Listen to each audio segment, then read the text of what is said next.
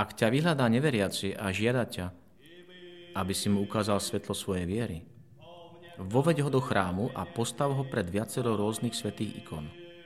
To, čo nevyjasní rozum pomocou mnohých slov, ľahšie navníma zrak.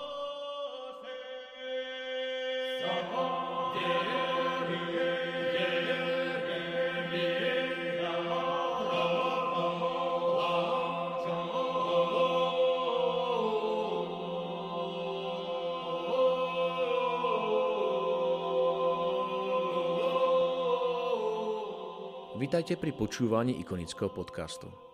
Moje meno je Jozef Matula a v nasledujúcich minútach budem vašim sprievodcom v duchovnom svete ikon. Naša dnešná ikona, roždectvo Gospoda našeho Isusa Krista zo 17.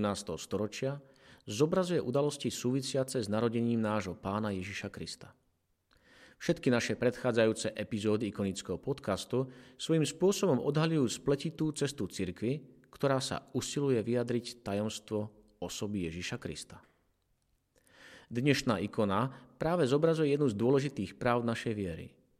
Slovo neprebývalo v človeku, ono sa stalo človekom. Medzi slovom a jeho ľudskou prirodzenosťou existuje identita v skutočnej a nedeliteľnej jednote, ktorou je jeho osoba.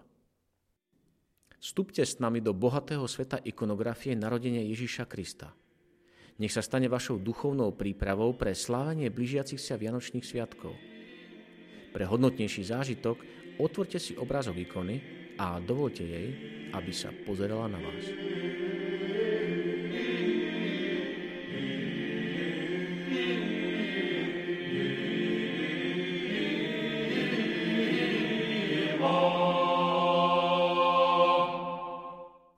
Pozrime sa hneď na samotnú ikonu. Je to dobre zachovaná ikona strednej veľkosti, hoci s čiastočne poškodeným okrajom je farebne vyvážená s dôsledne vypracovanými detailami postav. Svetlé, pôvodne žiarivo biele pozadie v hornej časti ikony symbolizuje nebeský svet. Centrom ikony je čierna jaskyňa, miesto narodenia Krista. V evaníliách sa nenachádza zmienka o jaskyni.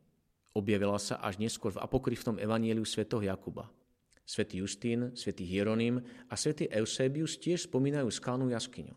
V bohoslužobných východokresťanských textoch sa všade hovorí o jaskyni. U pastierov stát v tomto kraji to bola vhodná útulňa na prenocovanie i ako prístrešok pre zvieratá. Jaskyňa tu znázorňuje temnotu, v ktorej bola zem, no Kristus prišiel, aby jej priniesol svetlo spravodlivosti. Zároveň je aj predobrazom hrobu, pretože Ježiš bol ukrižovaný a pochovaný, aby na tretí deň vstal z mŕtvych.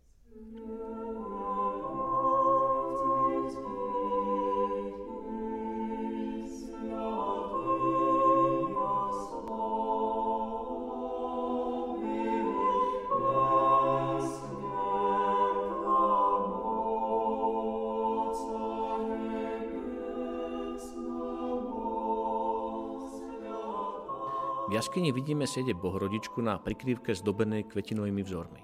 Je odetá v tmavomodrom odeve chytóne, pričom jej plecia a hlavu pokrýva purpurový závoj maforion. Červená, farba kráľov, jej patrí právom, pretože je kráľovna nebies. Tri zlaté hviezdy, jedna na hlave a dve na pleciach, predpovedajú jej neporušené panenstvo pred, počas a po pôrode a zároveň Najsvetejšiu Trojicu, Otca, Syna a Ducha Svetého. Mária má obe ruky zdvihnuté k modlitbe.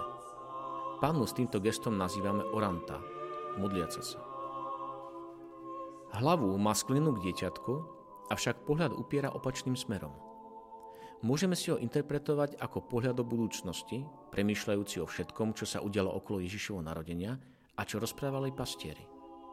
Okolo hlavy má zlatú svetožiaru, nimbus, vedľa ktorej sú naznačené písmená, skratky titulu Matka Božia Meter Theu.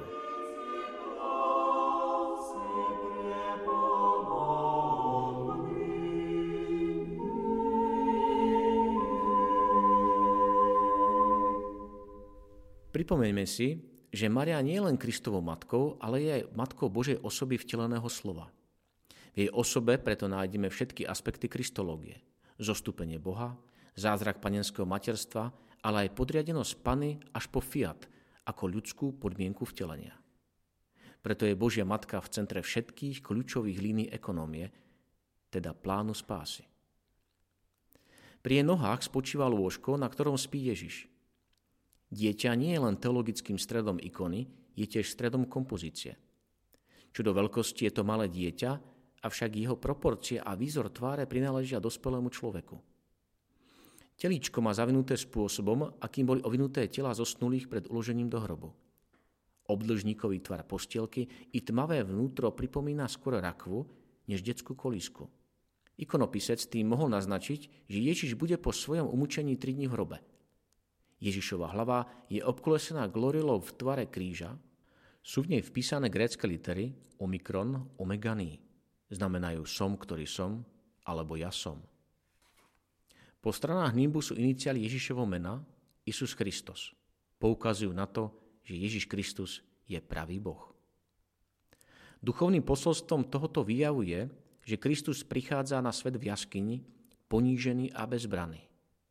Takým je celý jeho život až po smrť na kríži. Ako dieťa, ktoré sa nedokáže brániť a nedokáže ublížiť.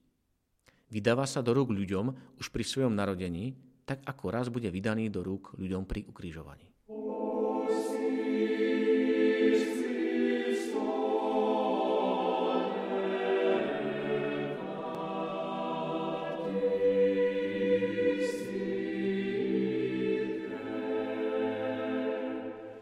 hornej časti výjavu je oblúkovitá časť nebeskej sféry posiatá hviezdami. Z jej stredu vyžaruje zväzok lúčov, ktorý smeruje priamo do vnútra jaskyne. Vyjadruje pohyb Božej lásky smerom k svojmu stvorenstvu. Trojediný Boh vypočul Izajašovu modlitbu. Kiež by si prelomil nebesa a zostúpil. Vianoce sú tak završením pohybu lásky, ktorá nadobúda svoj pôvod u Všemohúceho Otca a pôsobením Ducha Svetého sa spája s človekom.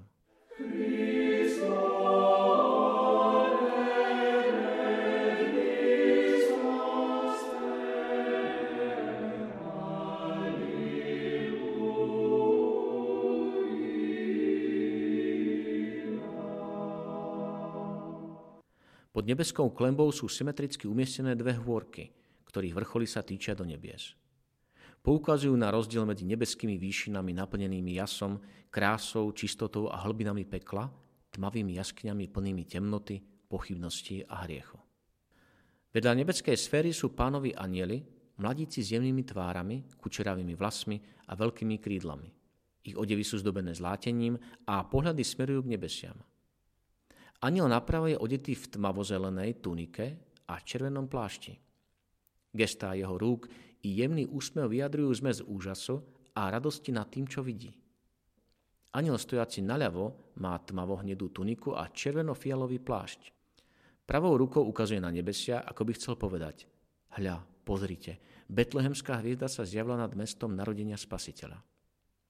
Jeho posolstvo je určené predovšetkým dvom pastierom stojacím pod ním – Tí strážili svoje stáda alebo sa zohrievali pri ohni. Netušili, že onedlo sa stanú svetkami udalosti, ktorá navždy zmení dejiny. Obaja v úžase, s bázňou i strachom, upierajú svoje pohľady na pánoho posla. Ich plášte ani obu nie sú obvyklé pre pastierov stát. Zlátením chcel tvorca vyjadriť slávnostnosť chvíle. Pri vchode do jaskyne stoja tri postavy v drahých odevoch s panovníckými korunami – sú to mudrci, mágovia, ktorí uvideli hviezdu na východe a prišli sa pokloniť Kristovi, novonaradenému židovskému kráľovi. Prinesli mu dary, zlato, kadidlo a mirhu. Zlato, aby si ho uctili ako kráľa, kadidlo, aby mu vzdali úctu ako Bohu a mirhu, aby si uctili jeho človečenstvo určené na smrť. Kolíska a kríž sú tak znova spojené, pretože pri oboch je prítomná mirha. Celkom vpravo je dôstojný starší muž so svetlými zvlnenými vlasmi, krátkou bradou a fúzmi, odetý v dlhej ozdobnej tunike, s lemovaním pri krku a na rukávoch. Pánovi prináša kadidlo. V strede sa s úctou skláňa mladý muž, ktorý si na znak úcty sňal z hlavy korunu. Z ruského textu možno usúdiť, že mladík je Peržan. Najbližšie k svetému dieťaťu je klačiaca postava stredného veku, ktorá vystiera svoje ruky smerom ku Kristovi a pokladá pred neho svoj dar. Narodenie Krista ich priviedlo k pravému poznaniu. Krásne to vyjadruje tropar sviatku. Tvoje narodenie Kriste Bože náš prinieslo svetu svetlo múdrosti, lebo v ňom tí, čo slúžili hviezdam, boli hviezdou poučení, že sa majú kláňať k Tebe, slnku spravodlivosti, a poznať Teba z výšin východu. Pane, sláva Tebe. Zmysel týchto zobrazení je jasný. Všetky národy sú povolané klaňať sa pravému, ktorý sa nám narodil ako malé dieťa. Univerzálny charakter výjavu potvrdzuje aj iná skutočnosť. Každý z nich má odlišný vek.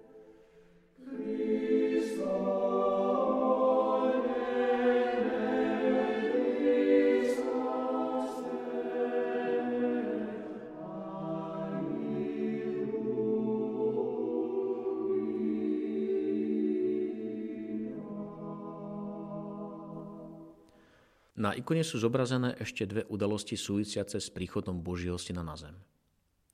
V pravom dolnom rohu vidíme inú jaskyňu, ktorá je však na rozdiel od jaskyne narodenia obklopená tmou, neistotou a pochybnosťami.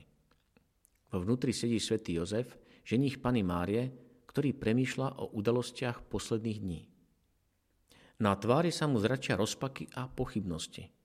O mužovi s vysokým čelom pred ním nevieme s istotou povedať nič bližšie – táto scéna sa však s väčšími či menšími obmenami vyskytuje na všetkých ikonách narodenia spasiteľa. Podľa niektorých teológov to môže byť prorok Izajáš, ktorý Jozefovi vysvetľuje, že sa naplnilo proroctvo o panne, ktorá porodí syna Emanuela, pričom objasňuje aj význam daného mena, ktoré značí Boh s nami. Na opačnej strane vľavo dole vidíme scénu úteku svätej rodiny do Egypta. Na čele malého sprievodu je Jozef – obzerá sa, aby sa ubezpečil, že Mária s Ježiškom sú v poriadku. Nasleduje ich Jakub, Jozefov prvý syn, ktorý má cez ľavé plece prehodený batoh. Evangelium opisuje útek Jozefa s Máriou a dieťatkom do Egypta, avšak nikde nie je zmienka, že by ich sprevádzal niekto ďalší. Ako vidíme, ikonopisci často čerpali inšpiráciu aj z apokryfov. Ikona vyžaruje radosť z narodenia spasiteľa sveta – ako sa spieva na viečerni v kresťanskej liturgii východu v predvečere pánovho narodenia. Každá zo stvorených bytostí ti vzdáva vďaky svojim spôsobom. Anieli ti piesne spievajú, nebesia hviezdu posielajú, mudrci ti dary nesú, pastieri obdivujú zázrak. Zem ti núka jaskyňu, púšť jasle obetuje a my sme ti dali panenskú matku.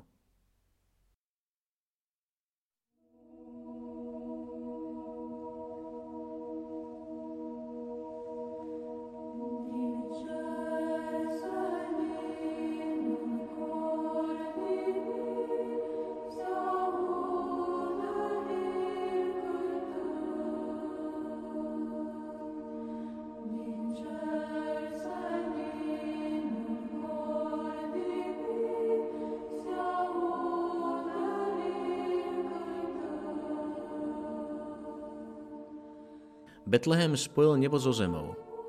Boh a človek sa tu stretli a podreli si do očí. Malo by to vôbec zmysel, keby sa i čo tisíckrát narodil v Betleheme, ak by sa nenarodil aj v človeku?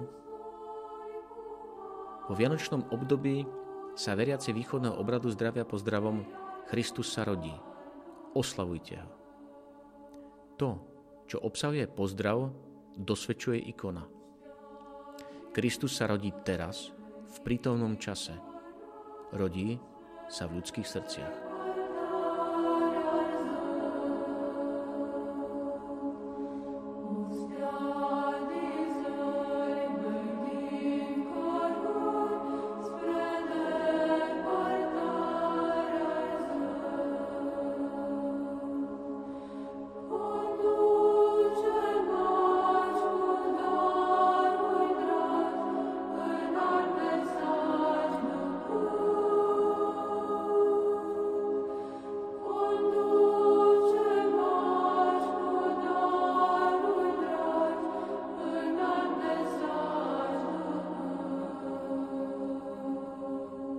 Ďaká, že ste si vypočuli túto epizódu. Ikonický podcast vzniká v spolupráci so spoločnosťou Hour a s galériou Ikony v Žiline, kde si môžete všetky ikony z nášho podcastu pozrieť osobne. Zvlášť chcem poďakovať manželom Urbaníkovcom a Matúšovi Ďuraňovi, ktorí obsahovo aj technicky pripravili túto epizódu. Do počutia o dva týždne.